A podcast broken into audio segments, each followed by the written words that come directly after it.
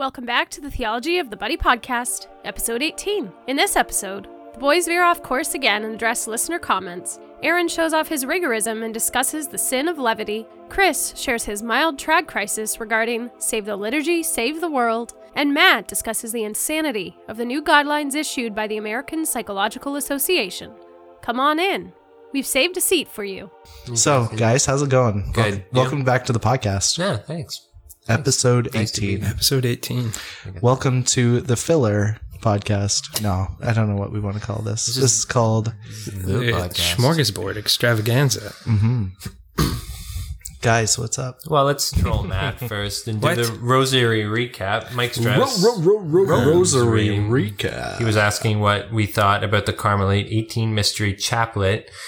Is it a rosary? Okay. He answered his own question there. No, it's a chaplet.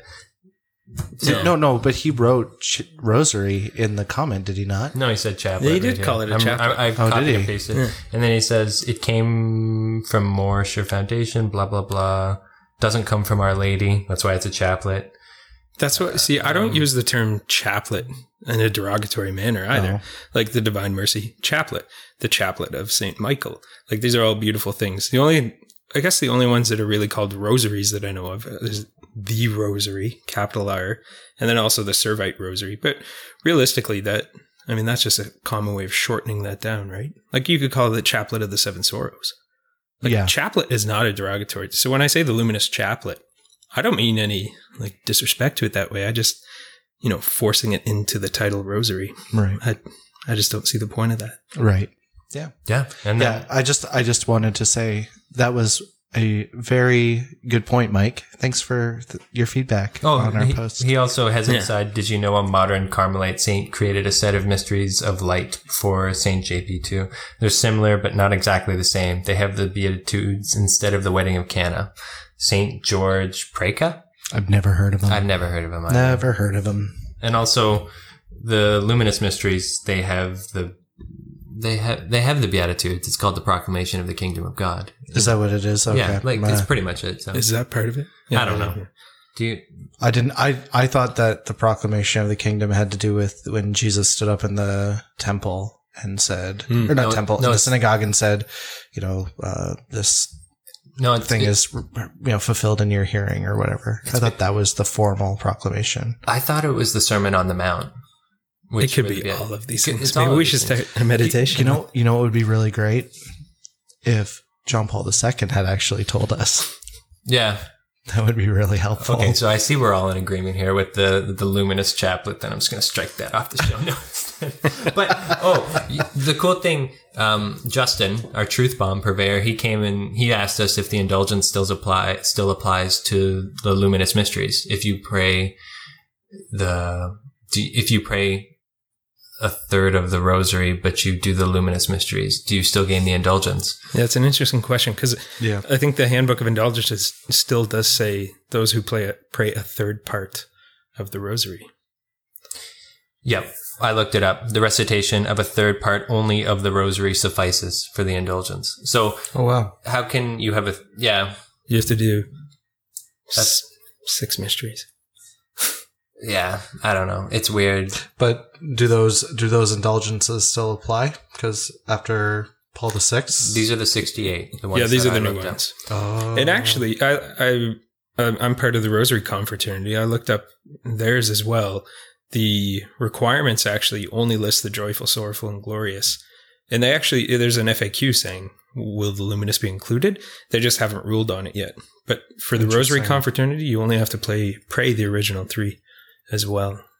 That's Which, wow. you know, I guess if there's like a popular uprising and it's changed in there, that would certainly send some or lend some weight to that argument. But Rosary Confraternity is a worldwide handbook of indulgences for the church. It's Mhm. kind of Yeah, but just for completeness though, in the wording right at the beginning of the indulgence, and in which the recitation of each decade is accompanied by pious meditation on a particular mystery of our redemption. So it doesn't specifically spell out the mysteries, but it does later on say a, you only have to pray a third. So it implies there's only three sets of mysteries.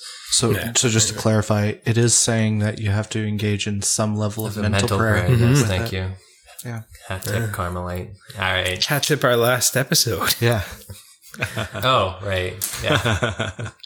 Yeah. Um, Saint Anthony Claret. Oh yeah, Anthony Mary Claret. Anthony Mary. We were trying to decide if he's a rigorist or not.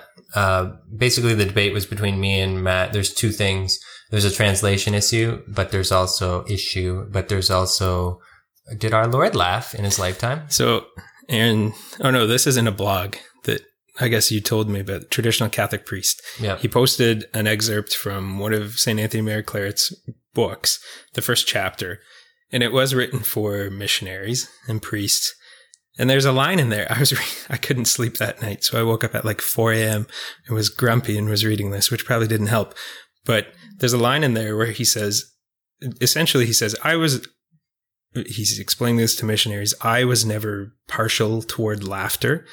There's a sentence in between. He says, for our Lord was never seen to laugh. So he gives that as the example. Like in the scriptures, it's never recorded that he laughed. I mean, my argument was, is like, is he implying that laughter is somehow bad?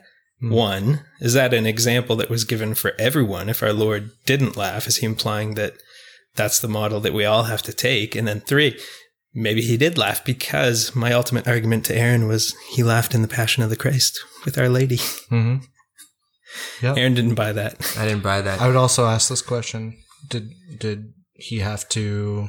Did he smile? Did he have to relieve himself at any point in time? Maybe not. I don't know. Did they have to before the fall? Did Adam and Eve before the fall? I don't know. So I would assume if they didn't, our Lord didn't. This is But anyway, this is this is me and It's Matt's wandering argument for weeks. He, he he brought that up too. But interesting question: Did our Lord laugh? yes.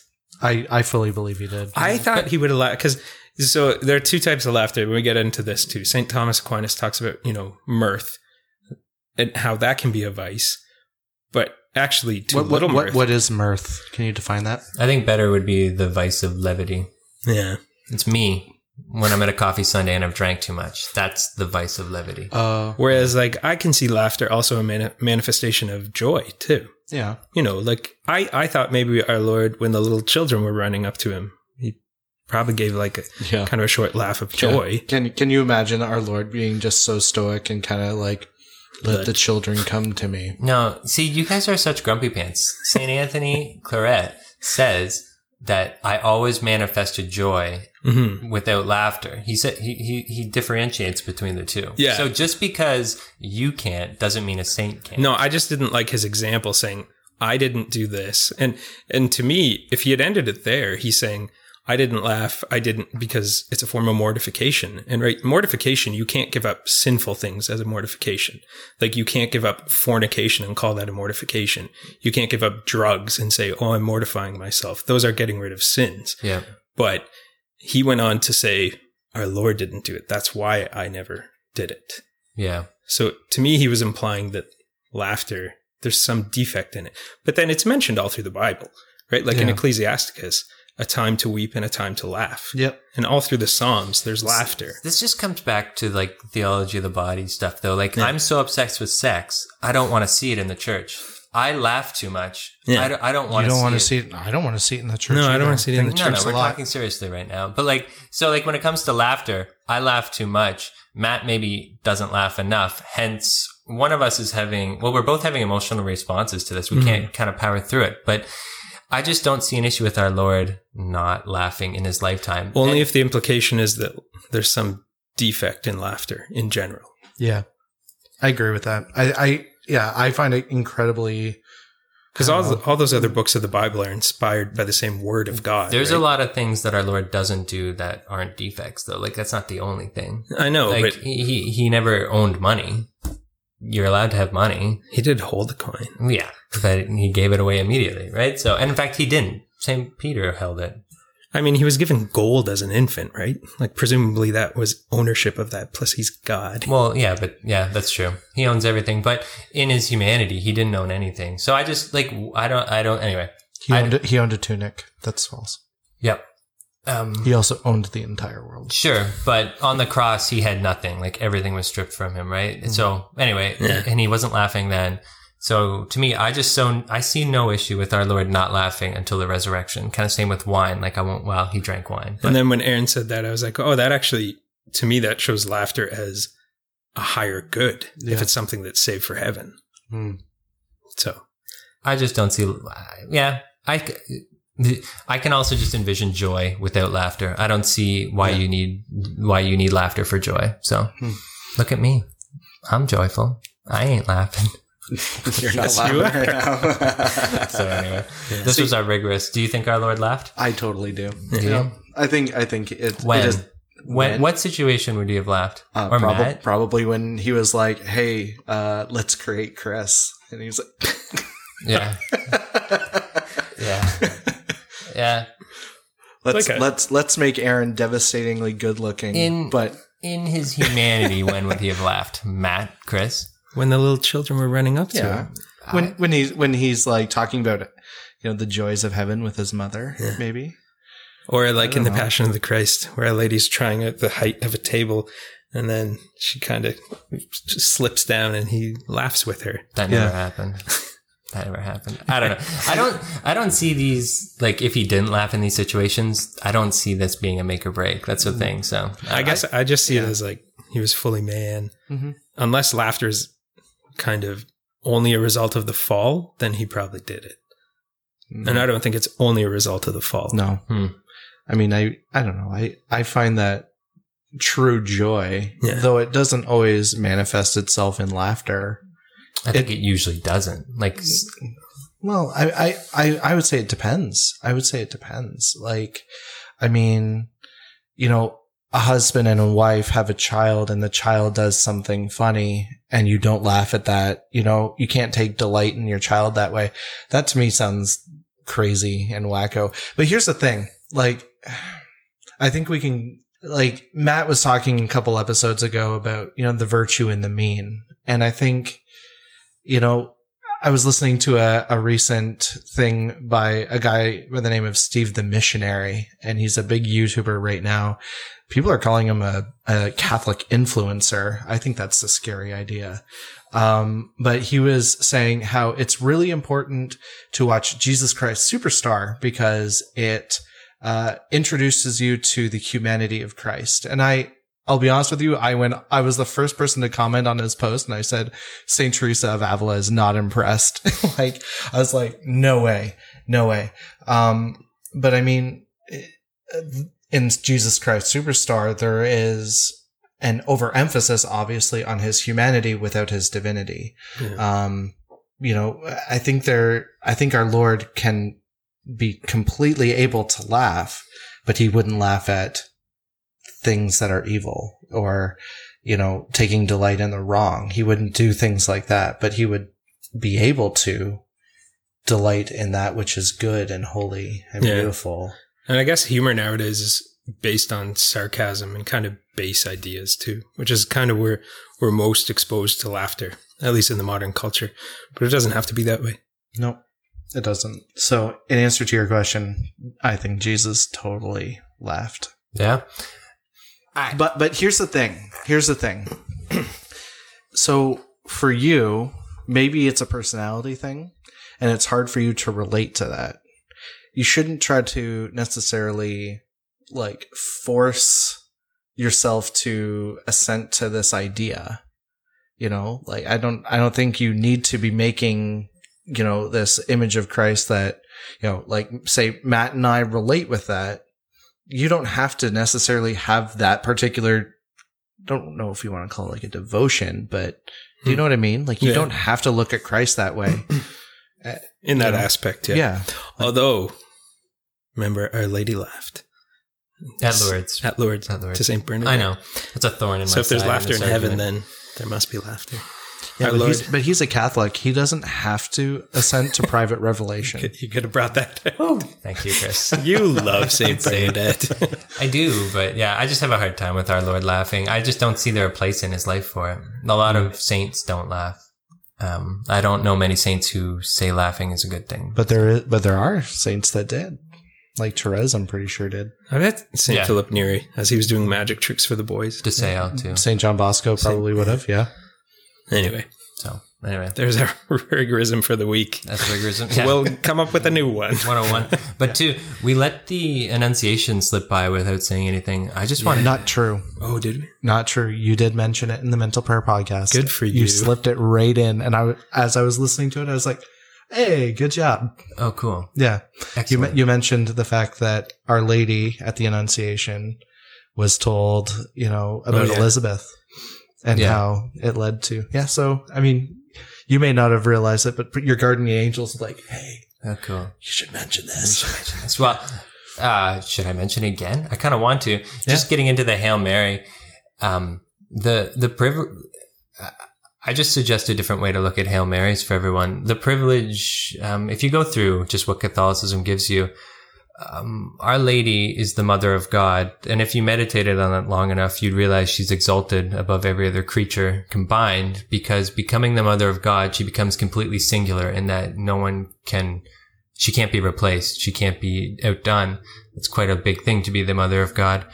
Um, so when you say the Hail Mary, you are bringing to her mind. First of all, she's listening. So like the the Queen of the universe, the mistress of the world, is listening to you. Which is also like in terms of monarchy, like you would never be able to just go talk to a king, right? Like I think someone died in the Old Testament trying that, or Ruth, or one of the girls, like Esther. I think she was she went to talk to him, and like she might have died because like you don't Right. just you don't just go talk to a king. Yeah, he Right. had to put his scepter out to forgive her for interrupting him. Yep.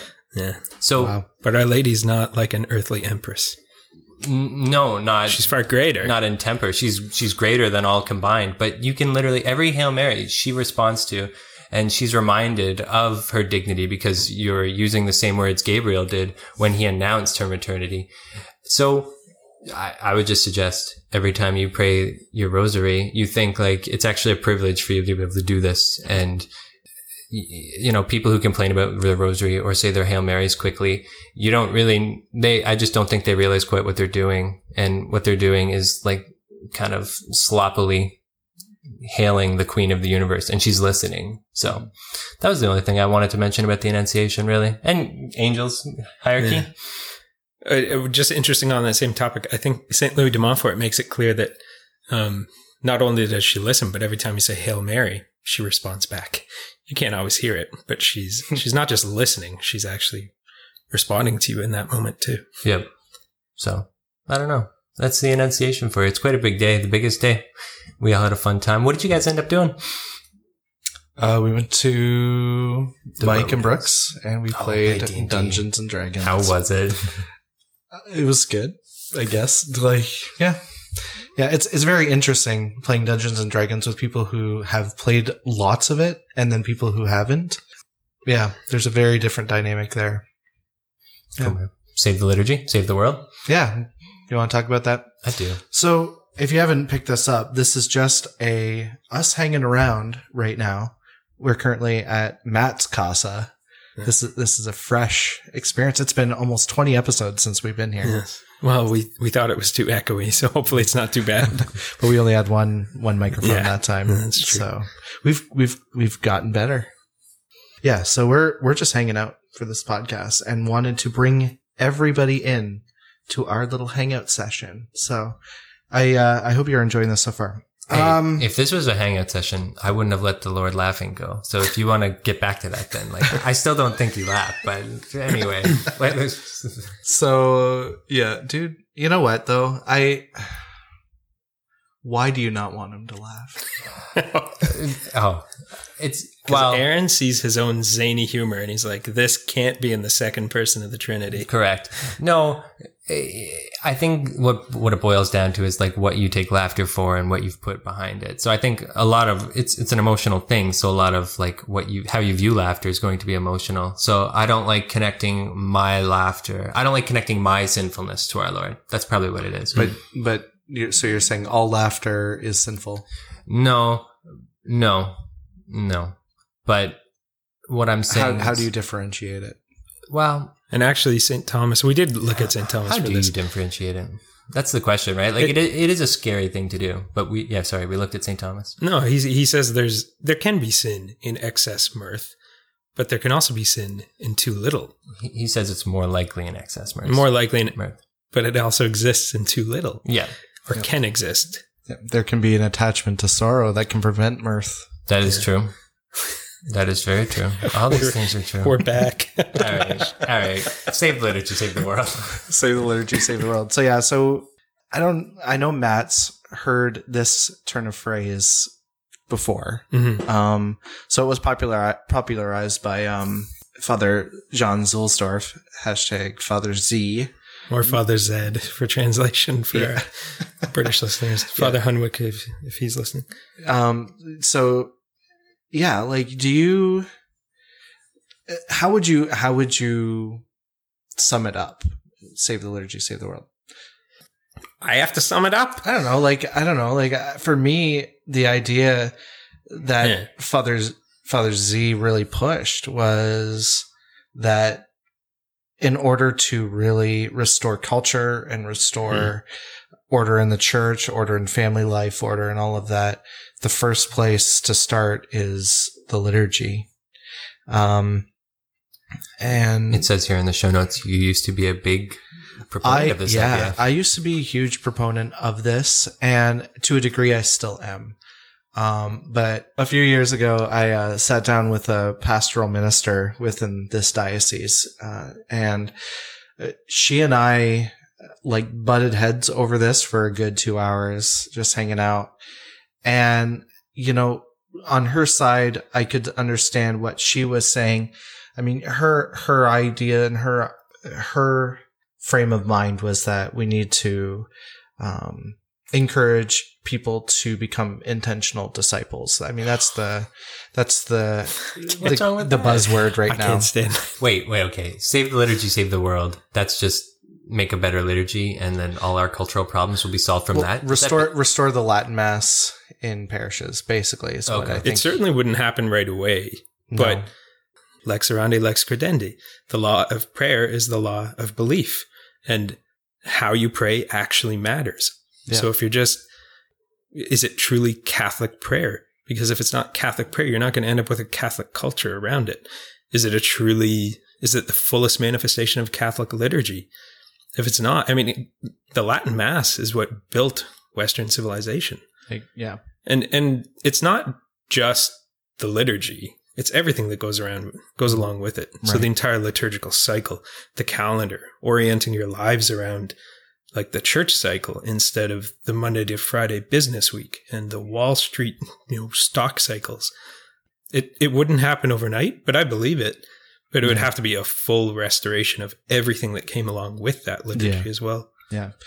So so yeah. So I was having that conversation with um with my friend, uh, who's a pastoral minister, and you know, it, so her her idea was the fact that you can't really, um, it wouldn't take unless people actually believed and really were serious about it, and to be honest with you, like I I also had another conversation a couple weeks ago with a guy and he said to me something that I hadn't really thought about. He said, Would you just, if you were in charge of things and you had, you know, supreme power, would you essentially Thanos snap?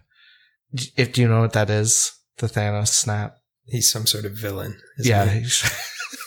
so from, do you know what the Thanos snap is? no, but I, I it's Do you know who very Thanos it's is? self-explanatory. It's, Well, the- isn't that Greek for death Might be. Yeah. or something? But yeah, no, Thanos was from uh the Avengers, right? And he snapped and and like a half of the population turned to dust. Um spoiler alert. So the he said, would you essentially Thanos snap the current state of the church away? Like would you Thanos snap the Novus Ordo away and just essentially rip it away from the people um, and restore the Latin mass. And it was just like that. And, and I was like, I initially was like, yeah, I would consider doing that. And he said, so you would do what they did to the Latin masters at Vatican II. You would just essentially rip away a liturgy that they knew all about and replace it with a liturgy that was completely foreign. And, and I was like, I realized at that point that I was like, well, no, like, I mean, it would require, it would require steps and a lot of catechesis and all of that to restore it. And yeah, I don't know. Like it kind of caused a lot of self reflection for me to be like, yeah, like I wouldn't just snap it back because I'd be afraid that again, you would lose souls just like we've already lost. We lost so many souls over the, the errors of Vatican II. I don't know. Like, I, I feel like you, you need a holistic kind of thing. Do you know what I mean? hmm No, well, what would it look like if you actually did? If you did what they they did in the '60s and just kind of, I know there was a, a little period of transition, but yeah, Not- not the, much, the church right? would be decimated. And I'm like, I'm not even saying that necessarily is a bad thing, um, all of a sudden you'd have all of these people who just weren't interested Yeah. in this instant switch to vertical worship into a liturgy that they didn't understand. So they'd probably leave and it would be a super gradual rebuilding process. And I'm not even sure that's what God wills. Well, yeah. you know, Yeah. we, we see what he allowed to happen and we have to trust that it was for the There's- greater good. Well, it will, it will be in the end, right? how it's restored, I don't know. It would take Yeah. a lot. It would take changing of hearts. Yeah. Yeah. It's very interesting. I don't know. Like it caused me to be like, you know, I, I don't know. Like I find myself thinking kind of at both and like I wouldn't appreciate the Latin mass as much as I do and love it as much as I do if I didn't have that real active prayer life that informs and helps me to appreciate what's going on at the Latin mass like when I'm reading, you know, through the missal and I'm seeing all these actions lining up with, you know, with these beautiful, you know, beautiful histories of things that we've done for centuries. I'm like, like it's just, it just makes me fall in love with God more, Mm-hmm. you know, but if I didn't love God already and I was just looking at that and like, like, I don't know how I would, how I would, uh, take it. But that is the ultimate, I would say, end goal is a full restoration of the Latin Mass and a complete Absolutely. suppression of the Novus Ordo. Yeah. I mean, That's, yeah. how that happens, I don't know. Philip Campbell does a lot of posts on this. Just saying, and he notes Philip Campbell. Campbell. Um, Why do we keep saying his full name? I don't know. It's fine. I don't think he cares. Um, RCI candidates, like people who have nothing to do with Catholicism, generally take the Latin Mass well. And it's only old Catholics who don't take it well. Yeah, boomers. Boomers. And Susan, yeah, Susan from the parish council. Susan from the parish council. We've had a few of those at the Latin Masses we've chanted. It's always been a an older lady, probably in her 70s, who, after we've chanted a Mass, I'll go downstairs and I'll hear a voice off in the background saying, I am so glad they changed the liturgy at Vatican II.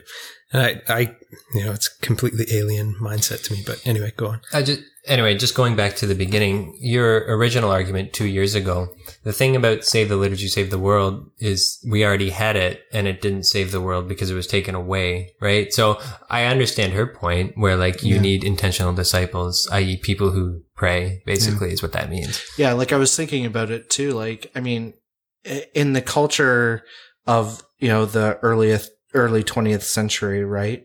You've got things happening like divorce becoming legalized Yeah. and, and no fault divorce coming about. You've got things like the introduction of the pill and everything that followed in the wake of that. And all of this happened while there was still a Latin mass in the world.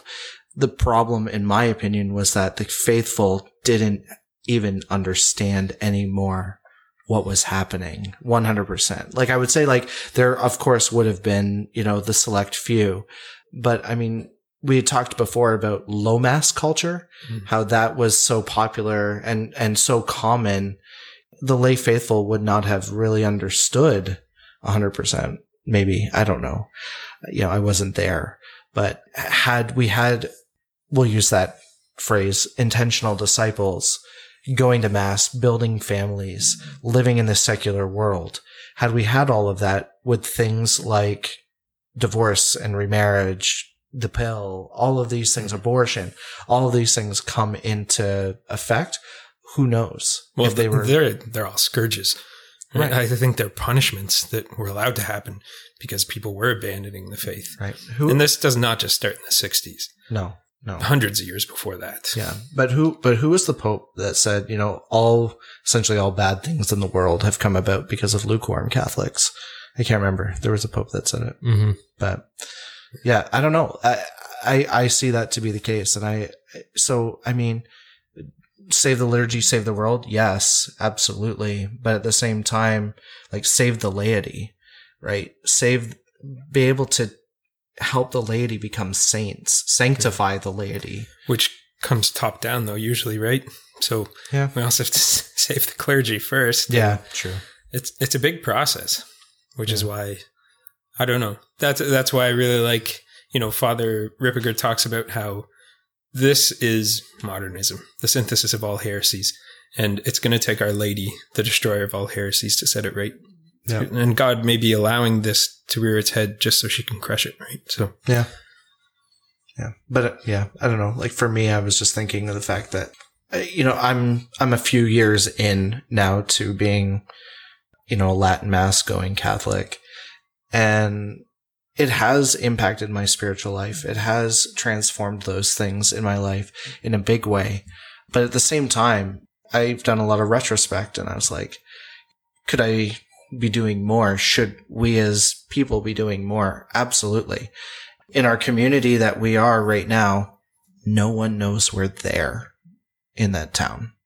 Really, generally, no one knows because of the fact that I think, in a way, there's a bushel bla- basket over the the light of what's happening there, and not to say that there's not individuals or whatever that are not doing charitable work, but I mean, even even our parishes are not really shining as bright as they should. You know, even with the Latin Mass. it's hard though, right? Because the churches used to be the main dispensers of charity too. Mm-hmm. I mean, they would be the ones running the soup kitchens, running the hospitals, the schools. So all that's been taken over by government agencies. Mhm. And not saying we can't do it. I mean, they're having a community lunch. Oh, they had one yesterday actually at the a community outreach lunch at our parish. Um, and you know, maybe we'll we'll have some fireworks at our St. John the Baptist barbecue on the front lawn. That'd be great. Yeah. I don't know. I just think that we need to be able to be more effective in the world, and Is that yeah, I just what's I- like what's yeah. what's driving this? I'm, I'm you know And, you haven't uh, gotten it- it out yet. Like just Latin masters aren't. like I just I feel that Latin mass goers need to be more intentional disciples, and intentional disciples need to be more Latin mass goers. I guess that's kind of the I, I kind of look at it as a a both and. You can't necessarily save the liturgy without again, like you were saying, save the clergy, save the laity, you know, and expect a actual restoration Hmm. to occur. Yeah, I mean, we see parishes where priests go in and try to do the Latin mass, and th- it just doesn't take. It doesn't take. They the people don't respond. Why is that? It's because they they don't have the capacity at this point to appreciate it. They hmm. haven't been catechized. They haven't received that formation to be able to be like to be able to recognize the beauty of of what's happening on that altar, to understand the rich history and the theology behind the Eucharist and stuff. So I don't know. I, I don't know. It's just some. I, I I open it to our listeners too. Like, do you agree with Save the Liturgy, Save the World? You know, let us know. Like, I I I'm I'm not sure how I feel about it anymore. A lot of saints, when they come into dioceses that are in disorder, that's the first thing they say is clergy. To what Matt said, they go they go reform the clergy, and then their priests, usually in the Butler's Lives of Saints, they go change the manners of the people. Hmm. So to me, it's it's a clergy first thing. Unfortunately, like now, there's everyone can be as personal personally holy as they want, and they should be, but. If you want to do anything like large, yeah, it's clergy and it's a saint and it's usually a priest saint. Yeah, can you? If if there was a whole army of Father Rippers out there, I mean, I don't think people could help but be better catechized and eventually be led in the right direction. Yeah. Or one De Sale. Are you going to be the next De Sale? De St. Thomas? I'm I'm gonna be Saint Chris, Saint, Chris. Thomas. St. Chris or St. Thomas. Sweet man. Yeah, because I don't need to be Saint Francis de Sales. We already got one. Yeah, There he's amazing. So, what, like, what's there? There's something there. Fishing it out.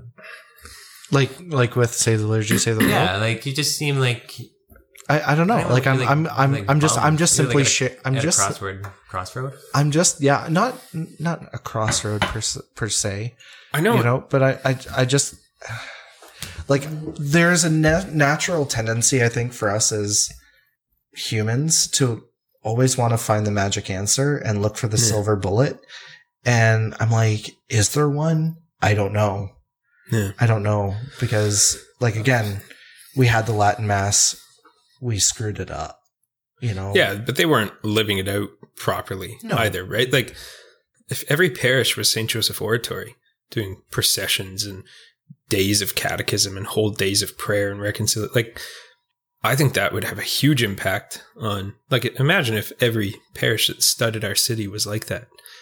I think they're kind of beacons for everyone around them, but it's not just. It's not just switching back to the Latin Mass. You have to go with everything else that surrounded it too. What about fasting? Catholics were supposed to fast all of Lent. Yeah. It calls down tons. Of, it says right in Saint Benedict or Pope Benedict the Fourteenth, like it calls down graces for the rest of the world. Mm-hmm. We're not doing that anymore. no But it's Contemplative everything. orders. Yeah, yeah they're there there are literally thousands and thousands of monasteries and abbeys that are gone. Fatherhood. Fatherhood. Yeah, it's not just. I and I think all of that is is kind of implied by Save the Liturgy, but it means Maybe- so much more than just. maybe I, don't I would know. hope so because all that grew out of Christendom.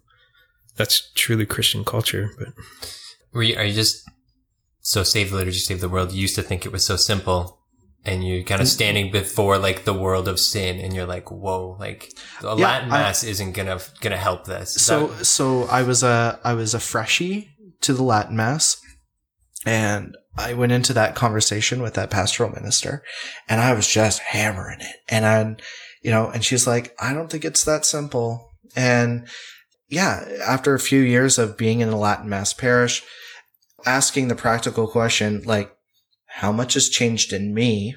How much has changed in my family? How much has changed in our, you know, culture of our parish and in the lives of the people that surround this parish?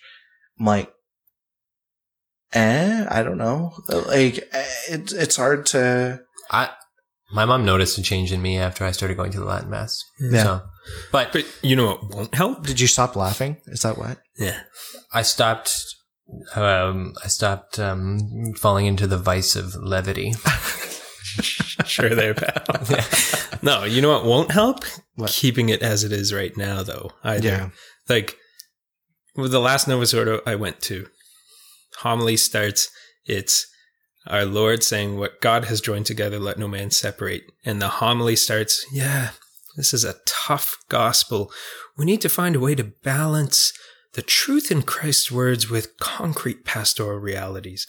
That is not going to help, No. you know. And you know that's coming from the top down right now yeah. too. Yeah. That and so we can't leave things the way they are either and expect them to change. No, I And think ex- expect to improve. Sorry. I think the trad trap is to try to change things with anger, whereas any saint, Yeah. like these bishops, would would go in with love. Like they correct people because they love them, and that's that's the difference, right? Like that's something I've never been able to do. Like to just look at someone and be like, you know, love God and love them, and like and not lord the Latin mass over them. That's I'm kind of still lording. So Yep. But Yep. uh, speaking of lording and talking about how things suck, do you want to talk about the APA? Oh yeah, I don't even know where this came up. I, Chris was just asking me. All I know is, um, I think it was somewhere on Twitter, and this relates to something we we talked about in the past. But the American Psychological Association. It was actually in August of last year of 2018 that they released these guidelines, which are over there on the floor. They're APA guidelines for psychological practice with boys and men. We'll cut that out. No, it's great. Okay. Um, and what I got from this is that it kind of exactly what we were just talking about. We're not speaking the same language as the world around us anymore. Because the APA, even in the beginning of this, they describe masculinity as a social construct and gender as nine, non-binary. And I, I think the APA has a fundamental mis- misunderstanding of what masculinity is and what how men relate to one another. We we've talked about this. Like like men I think it's, well, it seems to be natural for men to regulate one another's behavior. But right at the beginning of this document, the APA laments that what they call is like feminine boys or those that are always crying or something. They might feel pressure from other boys around them to conform to what are seen as masculine norms. But some of the traits that are norms that they describe throughout this document, and they say they're, they're either negative or, you know, particularly damaging are things like emotional stability, self-reliance, building connections through physical activities, in particular sports. This is in quotes, good natured ribbing or jokes with one another. These are damaging masculine traits, competitiveness, aggressiveness, seeing themselves as the providers for family. And that's a manifestation of egocentrism.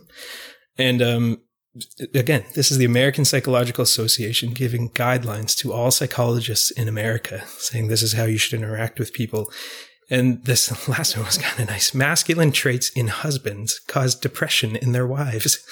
Um, I wonder even where they get that. I, I noticed. I know, I know it does with my wife, That's- especially, especially when I'm like, you know, like we were talking about that one in that one episode when I say, you're not leaving the house at 2 a.m. and walking down the street because Yeah. you might get ganked. But they mean it causes clinical depression in their wives. I noticed most, the vast majority of their citations were from 2008 and later. So, I mean, this is all relatively new research. But to talk about a big task, like we- we're not, we're not speaking the same language as these people anymore. How do you fix that? I mean, bringing the Latin mass back is not going to fix the APA. But Yeah. this is, you know, they actually, and they actually talk about religious people at one point, and they say how these new well, I think they're pseudosciences, but these new gender studies can help reduce transphobia for individuals with religious affiliation and conservative social and political views. So that's one of their main targets of, you know, psychology with boys and men. I, I just thought it was pretty abhorrent and pretty scary that this is not imposed. This is not, um, a standard of practice, but this is a guideline saying this is what you should be doing. This is not saying that, you know, they can't be, psychologists can't be censured for not following this, but that's pretty scary from the main body governing all this. They do get it half right once, but they, they actually decry hookup culture um, and promiscuity, but they actually blame that on traditional masculine norms as well. Oh, Somehow. How- how? Bla- blame the patriarchy. Yeah, yeah. Ev- everything wrong is is because of men. The one thing I will say though is they do have lots of good things to say about the positive aspects of fathers being present in their children's lives and the positive impact of fatherhood on men as well. You know, a sense of responsibility. It kind of changes their outlook on life. They stop consuming drugs. They stop, you know, more risky behaviors when they become fathers. And then, you know, all the positive impacts we know about having dads around too. But that's that's only a pint of goodness in a in a pool full of poison. Well, that's in a bit of a double thing too to say like you need fathers, but it can't be fathers. Yeah, they can't be men. That's scary. That's scary. Yeah, so that's who's making al- policy in the states. Yeah, it's almost like a Vatican press release. It's like talking at the side, both sides of their mouth there. Yeah, it was a it was shocking to read. It was I don't know, it's like twenty two pages or something. It's available on the internet, but Yeah, that's Who wrote it? So it's written by a, a body of people at the American Psychological Association. Like, what man would sign their name to this? To this? not a real one. well, I, yeah, and then they would I would think say, it's just that simple. well, so that's a thing. They don't talk about masculinity. They talk about the different masculinities, and that Oh. our concept of masculinity is just one concept, and it's wrong. Oh, That theirs is the right one. okay. So interesting, though they talk about having classes or, or actually fostering. I don't know, Aaron, if this is something you want to talk about, like cross gender friendships as well to foster like gender empathy and, you know, more understanding between men and women. But they also want, they want men to become much more like women was Really? the, mm. I've always been a big fan of men and women shouldn't be friends, like generally speaking. And I know we could try to troll Chris and get him to put his two cents on this, but that's just my experience. It's been way too complicated. You think, Says the guy who comes to my house and starts like playing like yeah, hitting on your wife. yeah. Ah, that's because she's married. Well, that's because she's married. It's different. Oh, right? yeah. Like, Yeah, yeah, yeah, but totally different. I, yeah, no, there is even concern there. Actually, I, there's a great St. Francis de Sales uh, chapter on men who act like me towards other people's wives. But Um, it was good. I'll, I'll link it somewhere. Um, I don't empathy with women. Like I don't. The less I know, the better. Has been my like like for the last two years. That's kind of been like. That's good. and that is why you're single. Do you think so? I think the less think you know, so. then you can actually hang out with them. and Anyway, get but- married one.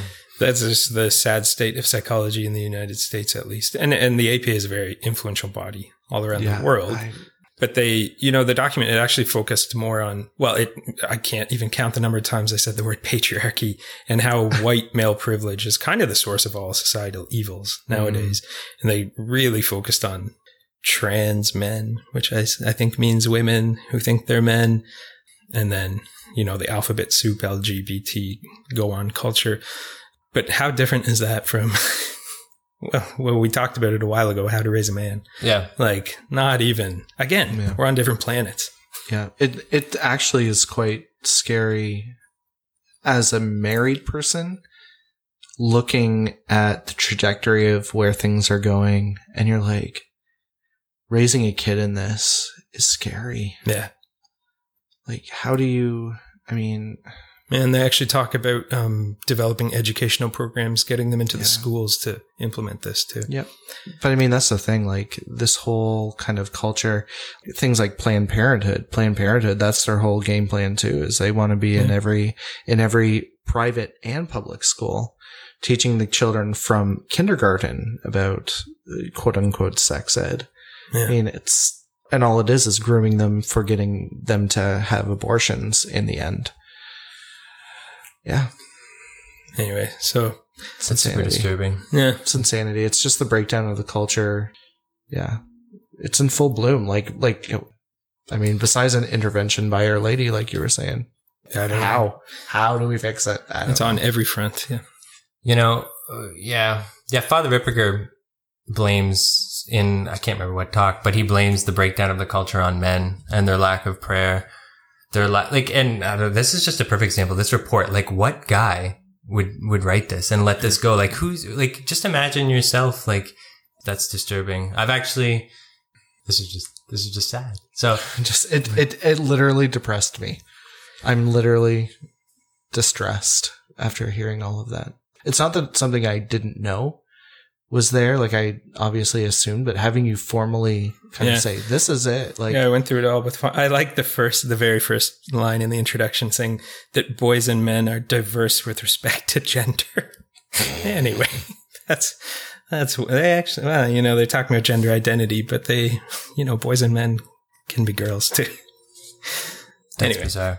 Is, do you want to transition into? This is a good segue, but frankly, this podcast is dragging me down.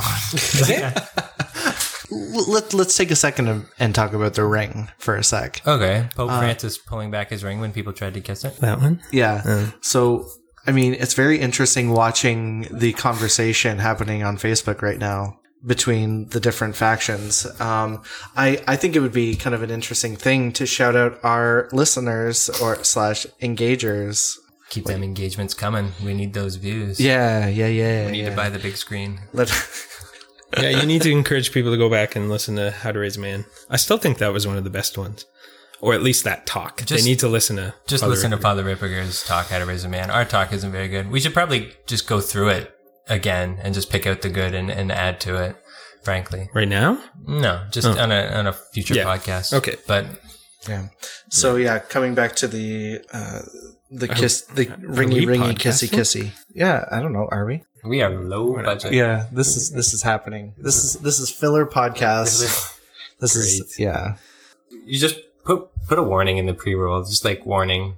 Warning, Nah. dude, Nah. dudes hanging out. Nah. Yeah, yeah. Whoa, whoa, wait. Once again, uh, if we're hanging out, our Lord didn't laugh. Like it's very plausible that he didn't. Go. On. Should we stop Okay. laughing?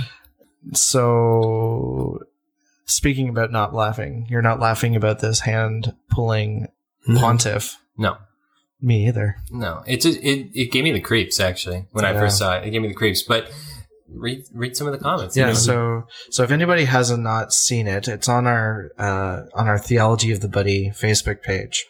Um, where after mass uh, at the sanctuary of the Holy House of Loretto. So that was that was the house of Our Lady, right? Mhm. Yeah, Uh, it, it at- flew to France. Can we talk about that too? Like the Holy House of Loretto. For people who don't know, it flew to France miraculously in the 800s, 1200s. I don't know when, Sometime. but yeah, Yeah, pretty sweet. yeah, it is pretty sweet. Who knew? Yeah, and then Pope Francis started pulling his hand away from people trying to kiss the fisherman's ring. And it's really awkward to watch. Now, um, one of our, actually, Billy, uh, Billy G from OK Catholics, he shared an article from the BBC essentially saying, like, prior to this video being taken, so it is somewhat out of context, uh, there was a number of people who were able to venerate the ring, but it was at one point where he just stopped allowing people to do it. So, and he actually had allowed people to receive a blessing, and there was like almost a weird kind of favoritism. Not sure why. No announcements were made. It was just kind of weird. But yeah, like our our listener Jess, who was on our podcast, uh, said, "What is going on? He's practically pushing people up and away, awkward and super inappropriate." I agree with that. Yep. But then Luke says it's time to look into it before we make judgments. Anyone have the full story? And Luke essentially said, "I'm basically he's just tired of how quickly people assume slash conclude the worst." Would you say that it was a conclusion of the worst? So No. I thought about You- this a you lot. could watch him pulling his hand away. yeah, Luke's comment kind of irritated the crap out of me. And this is the whole problem that I think is fixable with men. I'm so tired of men just being like, ho ha hum. Let's explain this away so I don't have to do anything or change what I think about this. Like to me, this is the whole crux. Like it's like, no, Luke, you need to come to terms with the fact that there's no, there's no benefit of the doubt anymore for Pope Francis. He's a bit of a scoundrel. He's a scoundrel. He's done some really shady stuff his humility is so clearly false that everyone should be able to see through this. And, and like, we shouldn't, we just shouldn't be looking at this stuff, first of all. But if you are, like, why, why this lying? Like, this is, to me, this is the problem. Like, if you're a father and the house is burning down, I'm so tired of all our fathers just being like, wow, we need to just make sure that the house is burning down before we do anything. You know, it's just like everywhere you look, that seems to be every man's first instinct to just like be lazy. I that's that that's actually our one of our yeah, original sin. That's what it did to us. But it's just like no, it's time to take the step. At least you know what? There's probably nothing we can do about this, but it's time to take the step as men to start praying more. Luke, like start praying more. Yes, Pope Francis, he's the worst pope in a long time. Eh, like there's no like I don't think there's there's no benefit of the doubt anymore. Like we've we've given it up, right? Like how many like I don't know how long has this pontificate been going on for? Like Too long. kind of 1482, wasn't it? Feels like it. Yeah. So I don't know. That's that's the whole thing. That's that's my Yeah. Yeah. It's interesting. Did you see the comment from Chad? Chad said maybe somebody, someone slobbered all over it, and he didn't want other people to get germs. Let's It be is flu season. Hold on, though. Hold on. If that were the case, why is communion from the cup being allowed, Yeah. Yeah. or even communion in the hand by multiple Eucharistic ministers? Like, Yeah. No, it's all just lies. I mean, I I saw the exact opposite when I was in Gricigliano, Italy, uh, with Cardinal Burke there. You know, there were quite a few people that every time he passed by any of them, somebody wanted to kiss his ring. I kissed his ring. Yep. He I've wasn't, he wasn't snapping his hand back. So no, no, he get, he gets his hand right out there. Like I went to see him a couple years ago, and in Wisconsin, he was ready for it. Like he was just waiting. And that's the thing. Like, hopefully, those people weren't lining up to kiss Pope Francis's ring. They're there to venerate The the symbol of the office of the papacy. right. I mean, it's funny though that BBC article. I think that was syndicated. I mean, it's probably an Associated Press article, and that appeared in all the favorable networks. Mm. CTV posted it. I think the CBC article was the exact same. So Wow. that's well, that's a problem with the news in general. It's all one opinion disseminated out through a bunch of different networks. But Yeah. So also Father Steve Marsh, uh, shout out to Theology of the Belly. Oh yeah. Go We, we always have to give him a shout out. He says, Yeah, apparently some of his aides said that sometimes he refuses, sometimes he lets them kiss it, and it's almost whatever mood he's in. So who knows? Could also be that he announced ahead of time, no kissing the ring today, and people reflexively went in for it anyway. If they kissed his ring before in the part that wasn't aired, then Yeah. those people probably pissed him off even more. Yeah. And that's why he was so pissed off. I see. That- but No, I don't I, I don't buy that. But it's just back to fathers though. Like Pope Francis is the supreme father. Yeah. He has to always be ready to give his fatherly like when when you go hug your dad, you're not doing like it, it's it's not showing him respect. He's No. giving you something. Like his authority covers you. It's something that we all need, we crave. I don't I don't know what like Yep. Yep. No, I I'm in agreement. I think it was just a shady move, and you know, and was it you guys I was talking to about it, I, or was it a talk I was listening to? It might have been a talk. It might have actually been Taylor Marshall who uh, I watched who, that. who said that like in the military, right? You salute the office, not the man. And kiss, kissing the fisherman's ring is a gesture of that. You know, we could care less, essentially, who's sitting on the the throne of St. Peter right now. We honor the office because he is a direct successor of Peter. Yeah. Yeah. Um, well, speaking of fatherhood anyway, and, and like authority, I've been thinking about my dad a lot and just a lot of, I've been thinking about my dad and a lot of the things, some, you know, you get your daddy wound. I got my daddy wound. I got my wounds, but I've been reading St. Francis de Sales and I, and just his gentleness is quite edifying. And I've just been thinking, you know, a lot of these men probably just don't know they, they stuff like this APA stuff, right? Like they've just been told their whole life, like we don't want your authority and we don't need it. It's bad for us. And um, I don't. It's been beat out of people since well, feminism basically. And I don't think people, fathers, I don't think men know what what they need and what their obligations are clearly in when when they get married. I've just I've just noticed that, and I, at first I got mad, but then I'm like, well, they probably just don't know. So I um I did I, I love the Catechism of the Council of Trent. It's it's talk on marriage. Uh, is quite succinct. It's beautiful. And then if you want to supplement that, uh, St. Francis de Sales, de Sales, Introduction to the Devout Life, uh, his, his little like two page letter on marriage. It was the most beautiful thing I had read on marriage. It made me want to go out and get married right away. But, um, CatholicMatch.com. thank you. Our In- sponsor. thank you. In, in the, Not really. in the catechism or yeah catechism of the council of trent it uh it goes through don't i don't want to hear like all the hate like oh obedience and submission whatever it it goes through a lot of beautiful things um the one for me is the husband should be also constantly occupied in some honest pursuit i'm like oh work on that but what i did want to talk about is um, he is also to keep all his family in order, to correct their morals, and see that they faithfully discharge their duties. Men I think are the only ones who can do it. When when women try to correct people, they get labeled a bitch usually, right? Like it's women like especially my mom. My mom never said anything bad about my dad. Actually, I want to go to the the Council Trent for wives, but my mom never said anything bad about my dad, even though my dad like after Pat Shepard and then me, my dad's like the worst person in the world. He's the biggest jerk, and he admits it himself.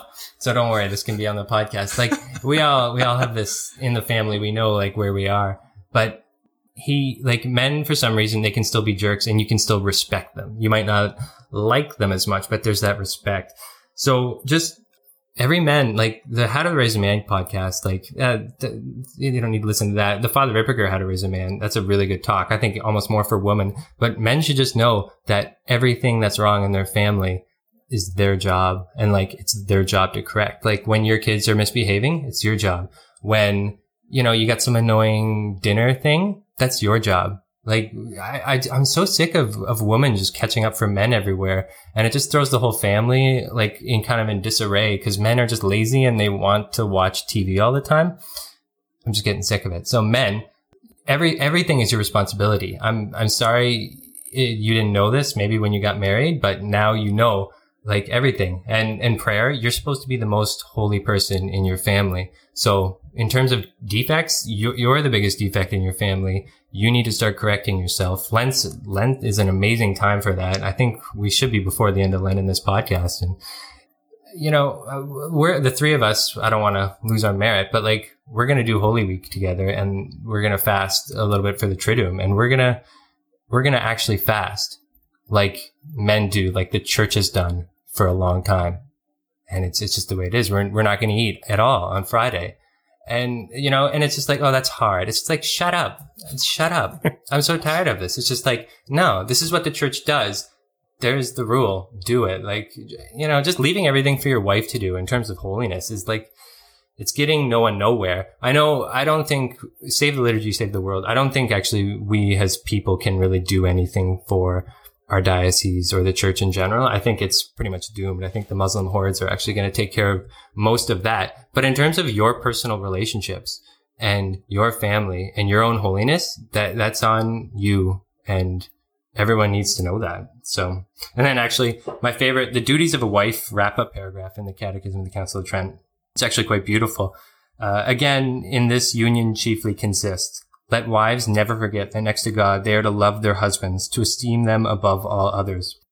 I, there was a blog I was reading once. Some girl, her mother always talked, said their father was like the best man in the world.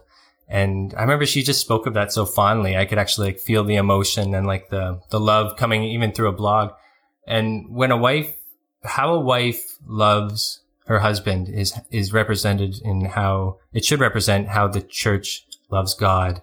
It's, it's a really important thing for your children to see and that's the most beautiful thing a woman can do in the house. I know my mom does that. Like once again, she puts up with my dad. That takes a lot of love. So it's really cool. A good example of that is Blessed Anna Maria Taigi, though. We've talked about her a couple times, but she was the miracles associated this, with this woman are astounding. She was like a prophet in her times, a prophetess, and she had cardinals coming to visit her and like high ranking people throughout the church. But the minute her husband got home, she would excuse herself from the an audience with cardinals and say, I need to go resume my duties as wife now. My husband's home. Because that's her office. That that was, She's and that's wife. her way to get to heaven. Yeah. She saw, yeah, she saw the importance of that. And actually, yeah. Saint Rita, if you've married a bad man, you can read about Saint Rita. She she was quite heroic in what she did, and she converted her husband on his deathbed. So, yeah.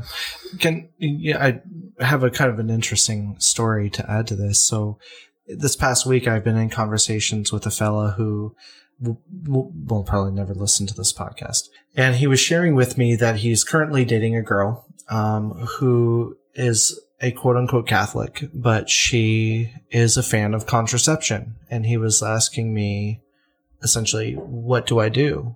And I basically had to be like, you know, if she's going to be using contraception, like it's you're never going to end up having a real Catholic marriage. Like it's not going to work. But you, you know, he was like, "Oh, but you know, she's got good intentions and she's got this and she's got that." And I was like, "I understand, you know, but and it was actually like I had to get up the courage to be like, "You know what's the right thing to do here." You know, like, you know, you know that your marriage is a vocation that requires specific things you know if your spouse that you're if the person that you're you know uh, discerning marriage with is not willing to fulfill the duties of that calling i don't think she's the one man like essentially you know like hmm. but you know you have to make that decision but how can she be the one yeah yeah the, the, the she's she's probably not she's yeah. not the one we should do a dating podcast dating 101 so uh, matt can attest to this. Every time I meet a girl, start dating, like the week after, I, I'm like, I'm lying on Matt's couch. We're playing crib. I'm drinking. And I'm like, Matt, I'm so stressed out. This girl's the one. Like, I'm in love. Like, happens no, all the time. Usually madly in love. Madly in love. That's the word I use. Yeah, you do. You do do that. Yeah, I get. I just go over quickly. the top very quickly. And I've learned, although I can't really get over that. Oddly enough, I've learned it, um, we need to reorder how we think about dating it's it's a contract. Think of it more like a business agreement. Like you you read the Catechism of the Council of Trent. You're like, I can do this, and you decide to do this with someone you can do this with. Like this is that's how people were looked down upon for for picking partners like out of like a mad love, like in medieval times, and nobles were. Well, it's the least trustworthy yeah. part. I mean, you should be looking for virtue. Yeah. You should not be looking for, oh, I get warm fuzzies. Yep. Yeah. Yeah. Because virtue's the only thing that will last. I mean, hopefully there there should be warm fuzzies there eventually. Yeah. But yeah. I mean, there has to be some natural attraction too, right? But I mean, yeah. I mean, we talked about this in at uh what was it? Steubenville. We talked about the golden triangle. You've heard of that? You know, like hot, hotness, holiness, and personality. you Uh. know, like I mean, you get rid of one. Is this what happens in Steubenville? It's like, oh, it's like a, it's like a tripod. One leg falls, and they Yeah, all yeah, the whole thing falls, yeah. Three-legged stool. There you go. Yeah. Ah, so Hotness made it in there. hotness, Hot- holiness, and personality. You- Thus, that's- why I have married Oh, Hottie hot- McHot stuff. Hottie Mc- Yeah, your and Julie's marriage is quite edifying. I find. I don't know. Somehow you guys work.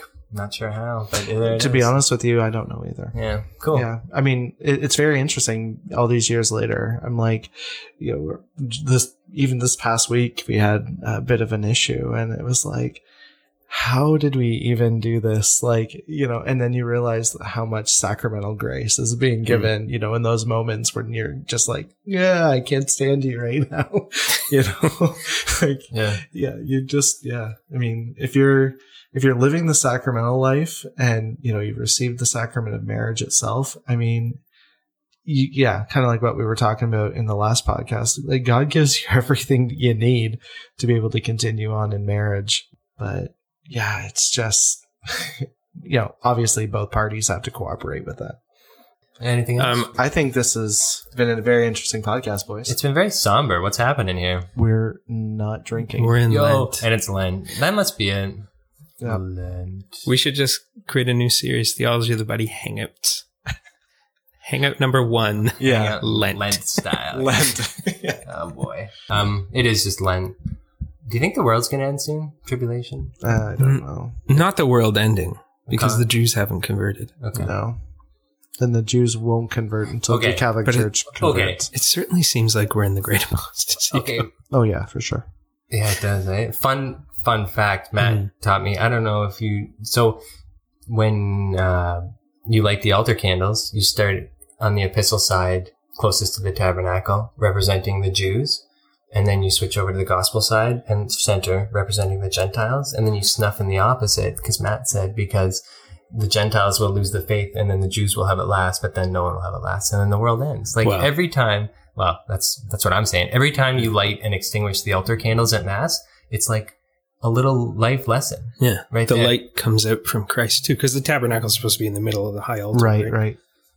Isn't that cool? I don't know. Yeah, but I mean, don't you? I mean, even with the mo- the placement of the missal, right? It's Mhm.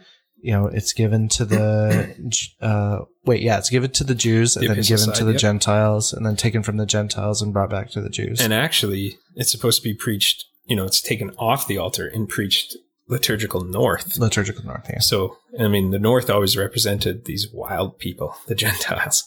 Um, so yeah, the, the missal is literally being taken away from the Jews and they wouldn't listen. So the gospel is preached to the nations. Yeah. And the missal, whenever it's closed, the like the spine is opposite. So like the open side is towards the tabernacle always, because our Lord is the only one who can open the book in Revelations, the Lamb or whoever who can open the book in Revelations. Oh my gosh. Did you know that? Yeah, it's all there at the mass.